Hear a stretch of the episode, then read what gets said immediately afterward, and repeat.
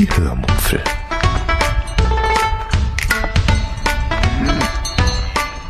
Aus dem Tagebuch einer Allgäuerin.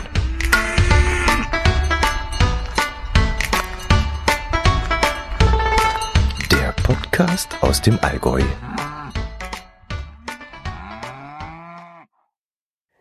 Herzlich willkommen zur 214. Episode der Hörmupfel, in der ich euch von einem gemeinsamen Frühstück mit Freunden erzähle, von einer kleinen Wanderung und von Fledermäusen. Viel Spaß beim Hören.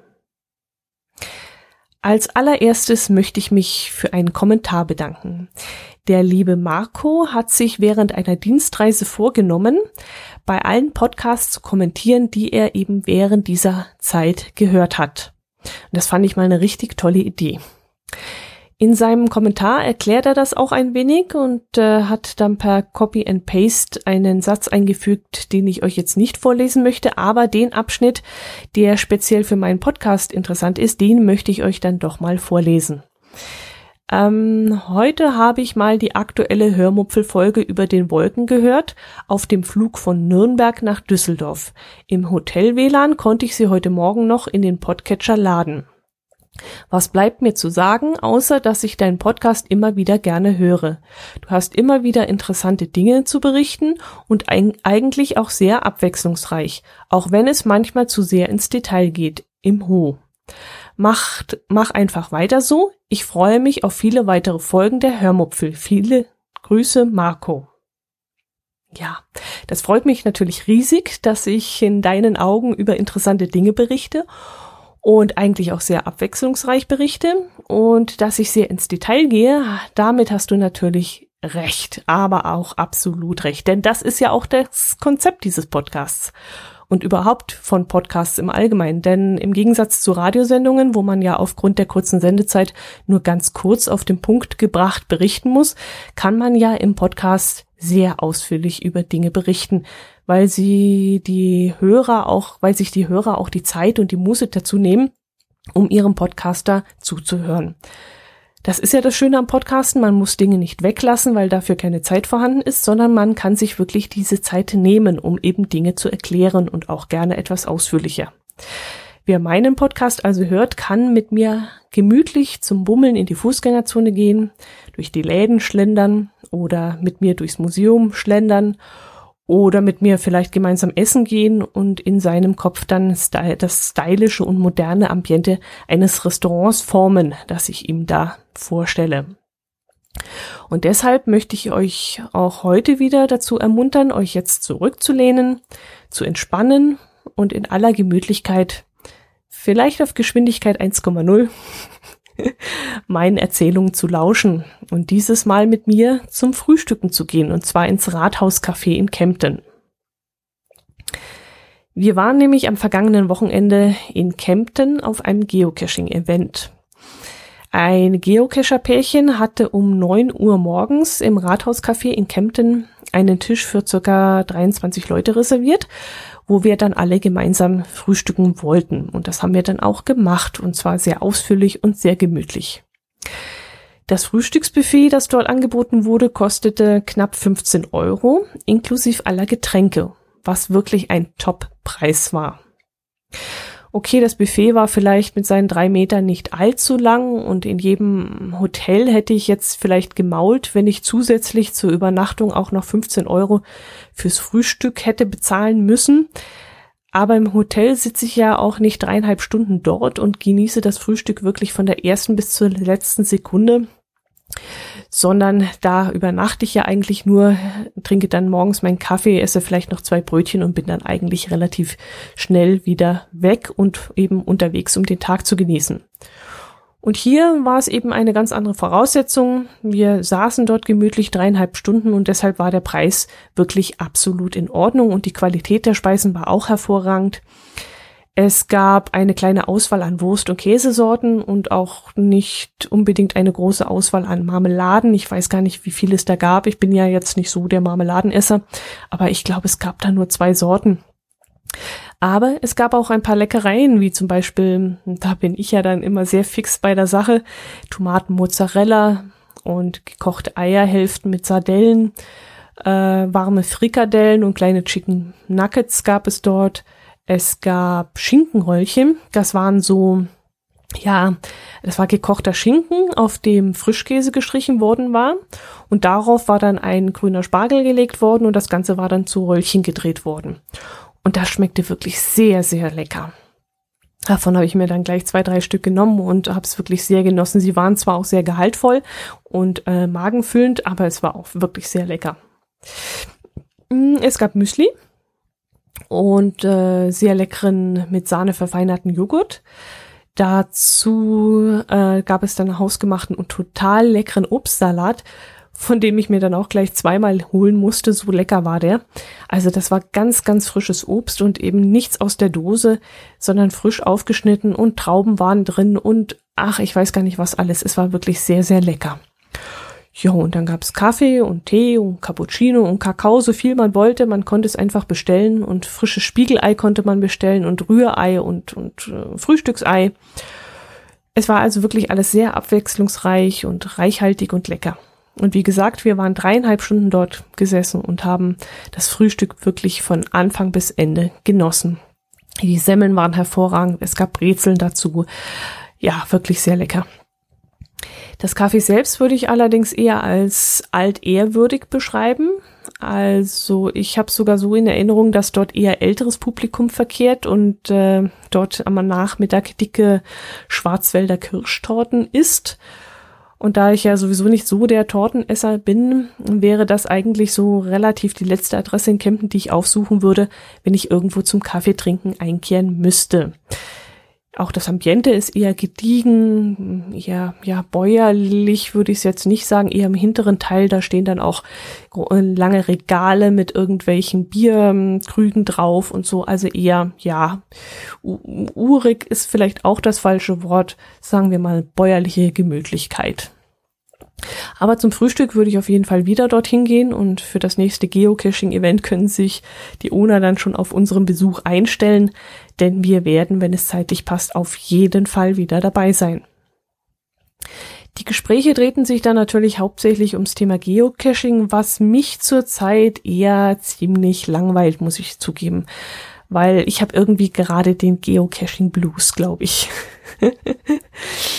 Aber wir haben natürlich auch sehr äh, nett über andere Sachen gesprochen, über mögliche Reiseziele haben wir uns unterhalten und über Ur Urlaubsplanungen, die so anstehen. Auch über Escape Rooms, die ja wie Pilze aus dem Boden schießen und auch über Allgäuer Bausünden, die gerade so bei uns hier in unserer Allgäuer Bubble durch die Zeitungen wuseln. Also es war eigentlich genug auch für mich dabei und so konnte ich das Ganze wirklich sehr entspannt äh, genießen und mich sehr gut und interessant unterhalten. Nach dem Frühstück sind wir dann noch oberhalb vom Niedersondhofner See ein wenig zum Cashen gegangen. Da gab es eine kleine Runde durch den Wald. Es war schönes Wetter, die Sonne kam sogar noch raus. Ähm, ja, bei Sonne, bei dem Wort Sonne muss ich jetzt an den armen Herrn Kastenfisch denken, der in seiner letzten Episode davon gesprochen hat, dass er endlich mal wieder blauen Himmel sehen möchte. Und da hat er mir wirklich sowas von leid getan. Also wirklich da, ja, da habe ich wirklich an ihn denken müssen und an euch alle da draußen, die irgendwo in einem Landstrich wohnen, wo es im Winter hauptsächlich nur Nebel und Wolken gibt und kaum die Sonne rauskommt. Da muss ich dann wirklich an euch denken, denn da haben wir ja doch ein bisschen, ja, was heißt ein bisschen sehr viel Glück hier am Alpenrand. Denn äh, wir kämpfen zwar immer mit diesem Drecksschnee. Aber dafür haben wir dann auch immer wieder mal ein paar sonnige Tage dazwischen und das baut uns dann schon auf. Und ich kann mit euch fühlen, äh, mit euch da draußen, die ihr da den ganzen Winter keine Sonne seht. Das äh, möchte ich auch nicht haben, nein. Deswegen drücke ich euch jetzt ganz fest die Daumen, dass sich das bald erledigt hat und bei euch wird der Frühling auf jeden Fall vier, fünf Wochen früher erscheinen als bei uns und da werdet ihr euch schon an Krokussen erfreuen und wir werden immer noch hier das Weiße vor der Tür haben. Ja, während des Waldspaziergangs sind wir dann an einem Fledermaushaus und einem Fledermaustunnel vorbeigekommen. Beides wurde extra für Fledermäuse errichtet, damit sie einen Rückzugsort haben. Normalerweise leben ja Fledermäuse in natürlichen Höhlen und natürlichen Baumhöhlen, Aber da es äh, davon angeblich nicht mehr so viele gibt, haben die bayerischen Staatsforste und der Landesbund für Vogelschutz in Bayern e.V. solche Rückzugsorte errichtet. Ich kann euch dann mal in den Shownotes ein paar Fotos davon einstellen und auch so von der Wanderung. Dann könnt ihr euch das mal anschauen, wie das aussieht. War ganz nett gemacht, war wirklich interessant und es gab dann dort auch ein paar Informationstafeln, die das Ganze noch näher beschrieben haben. Ja, den einzigen Kontakt, den ich jemals mit einer Fledermaus hatte, war, als meine Mutter allein im Haus äh, eine erwischt hat. Was heißt, ja, eigentlich müsste euch die Geschichte meine Mutti erzählen, weil ich damals noch zu klein war und vielleicht nur die Hälfte mitbekommen hatte und es nicht verstanden habe. Jedenfalls konnte ich ihr damals nicht unbedingt helfen.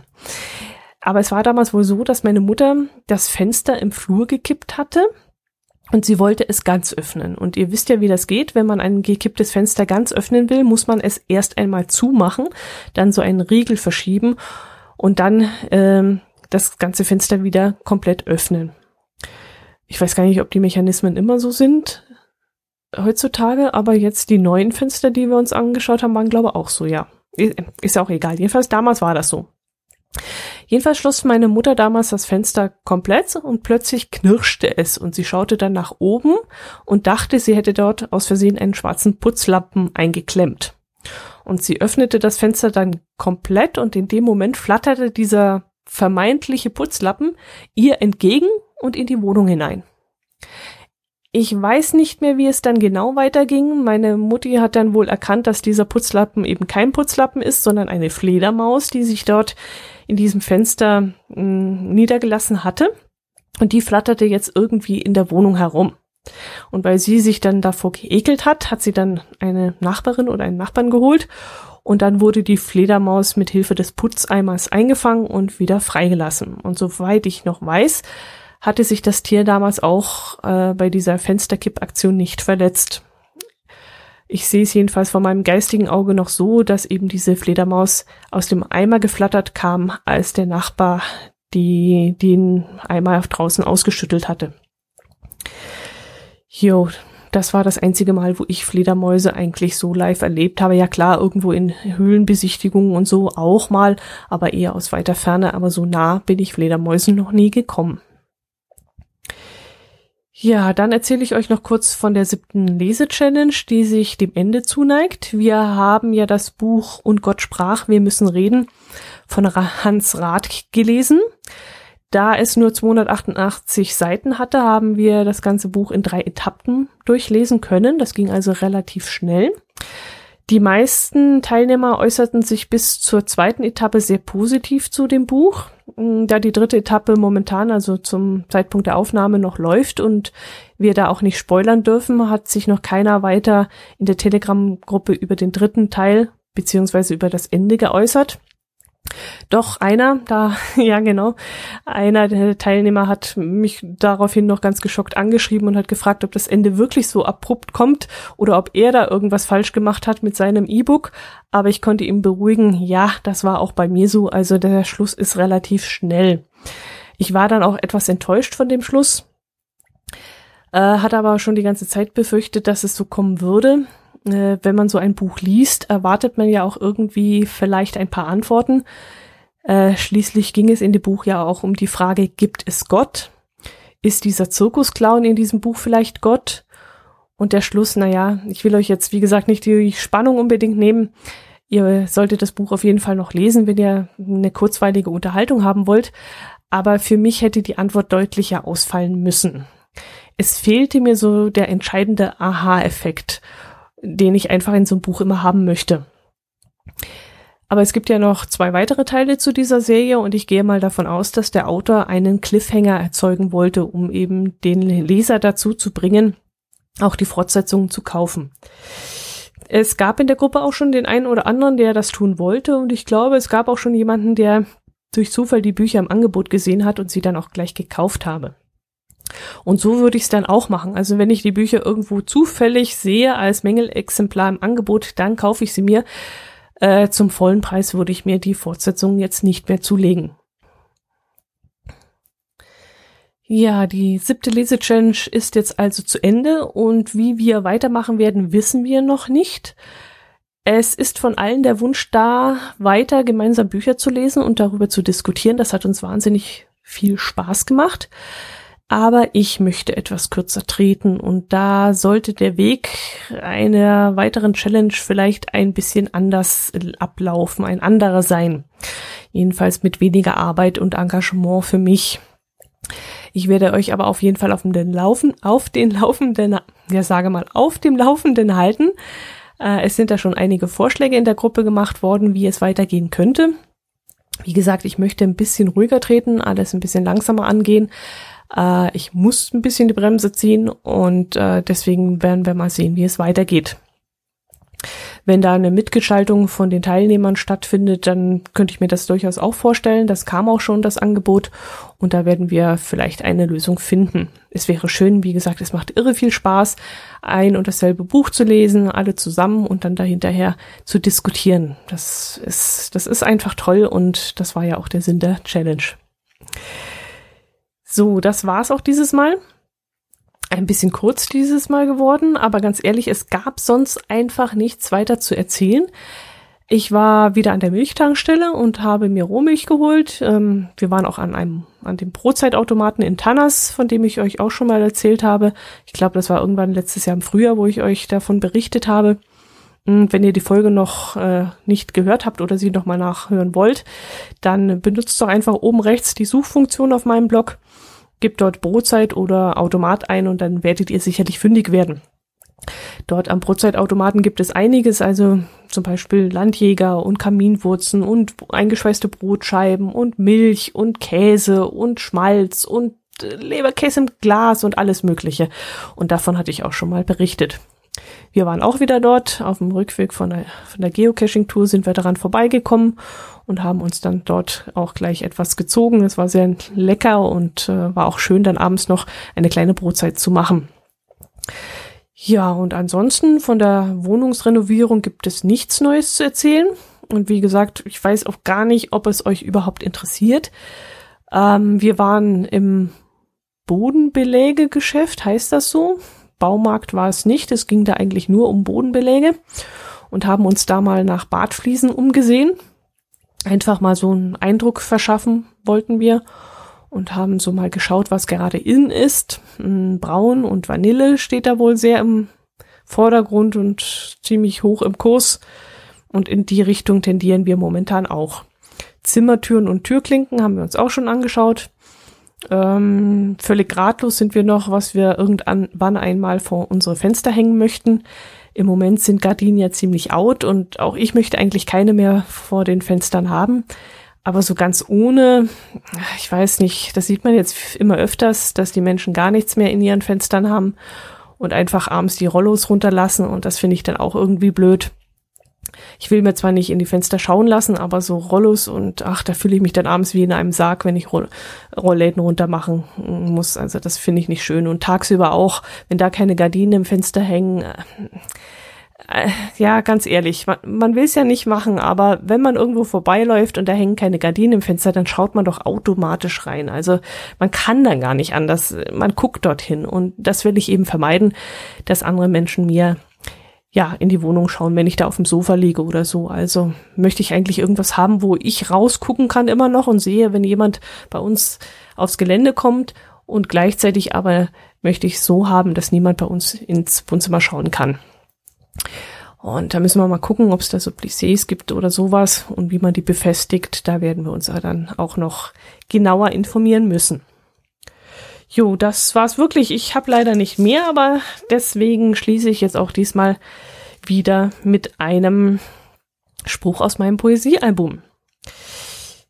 Der Spruch ist von einer Mutter eines Klassenkameraden. Und da muss ich damals wohl der Mutter auch das Buch in die Hand gedrückt haben. Sie hat dann auf der linken Seite eine wunderschöne Zeichnung gemalt mit Blumenranken und wirklich sehr, sehr hübsch gemacht. Und auf der rechten Seite hat sie auch in, ein, in einer ganz schönen Schrift mit Verzierungen und vielen Schnörkeln folgenden Satz geschrieben. Die Welt wird schöner mit jedem Tag. man weiß nicht, was noch werden mag. Das Blühen will nicht enden. Uland. Ja, und mit diesen Worten möchte ich euch dann ins Wochenende und in die kommende Woche entlassen. Ich wünsche euch Sonnenschein und blauen Himmel.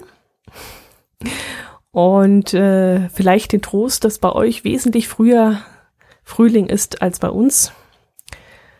Bei uns dauert es dann doch vier, fünf, sechs Wochen länger als bei euch. Und ansonsten hoffe ich, dass ihr auch nächste Woche wieder dabei seid. Und bleibt bitte gesund und bis zum nächsten Mal. Servus.